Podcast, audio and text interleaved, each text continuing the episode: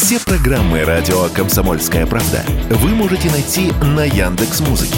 Ищите раздел вашей любимой передачи и подписывайтесь, чтобы не пропустить новый выпуск. «Радио КП» на «Яндекс.Музыке». Это удобно, просто и всегда интересно.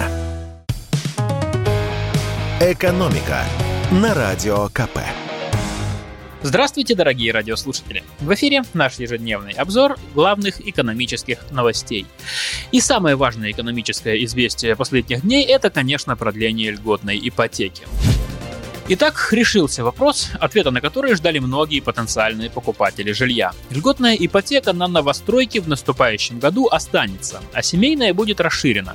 Такие поручения дал президент на заседании Совета по стратегическому развитию нацпроекта. Как могут измениться эти программы? Давайте разберемся. Итак, ипотека с господдержкой на новостройки. Ставка по ней сейчас до 7%.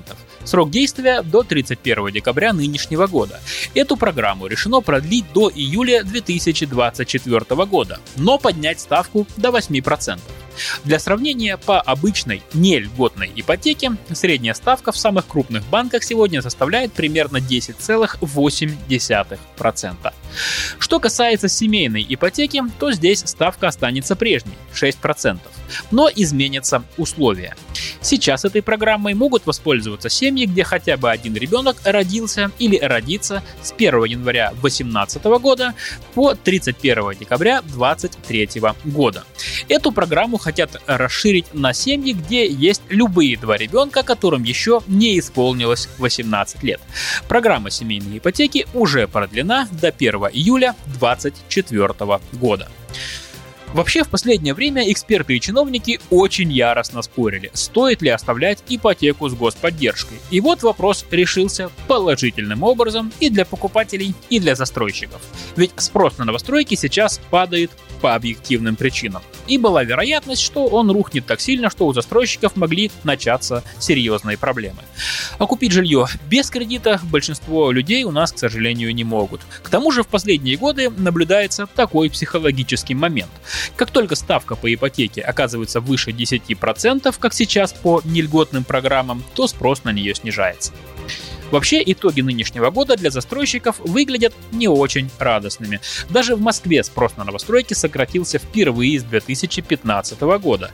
При этом предложение новых квартир на историческом максимуме, на 50% больше, чем год назад. Неудивительно, что цены на новое жилье начали снижаться. Начнут ли цены на жилье расти после продления льготной ипотеки? Эксперты считают, что, скорее всего, нет. Чтобы цены росли, должен заметно повыситься спрос, а этого в нынешних экономических условиях ожидать точно не приходится. Льготную ипотеку продляют явно не для того, чтобы спрос вырос, а чтобы он хотя бы не так резко падал. И в завершение расскажу вам о том, кто и сколько денег должен нашей стране. 38 стран оставались должниками России на конец 2021 года. Такие данные опубликовал Всемирный банк. По его данным, Россия является одним из самых крупных кредиторов стран третьего мира, уступая только Китаю, Японии, Германии и Франции. Общая задолженность других стран перед Россией составляет 26,5 миллиардов долларов, причем за год она выросла на 7,5%. Самый большой наш должник – Белоруссия, за которой числится 8,5 миллиардов долларов. Дальше идут Бангладеш – 4 миллиарда 400 миллионов, Индия – 3 миллиарда 300 миллионов, Вьетнам – 1,5 миллиарда и Йемен, который нам должен 1 миллиард 200 миллионов долларов. С Белоруссией все примерно понятно. Как пояснил нам политолог Александр Носович, льготные кредиты и другая помощь, которую Россия оказывает Белоруссии, это, скорее всего, не очень возвратные инвестиции. Поскольку это инвестиции все-таки не столько в экономику, сколько в безопасность. Вы понимаете. По словам политолога, все эти кредиты, если и вернутся, то через очень много лет. Теперь посмотрим на юг, в сторону стран Азии и Африки. На них приходится примерно половина долга – 13 миллиардов 400 миллионов долларов.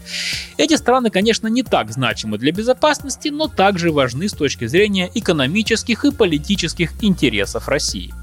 Как сказал нам директор Института стран Азии и Африки МГУ Алексей Маслов, российские инвестиции в страны этого региона – это попытка закрепиться в их политике и экономике. Причем это зачастую не прямые денежные вливания, а льготные кредиты, помощь в строительстве предприятий и так далее. В целом это продолжение той политики, которую вел Советский Союз. Эксперт считает, что большая часть долгов стран Азии и Африки перед Россией никогда не вернутся. Но многие вложения делаются с другой целью. В Египте, например, мы рассчитываем развивать атомную энергетику. И вообще Африка – это очень большой рынок для торговли продуктами. Так что подобные вложения – это, скажем так, плата за входной билет для работы с этими странами. Экономика на Радио КП.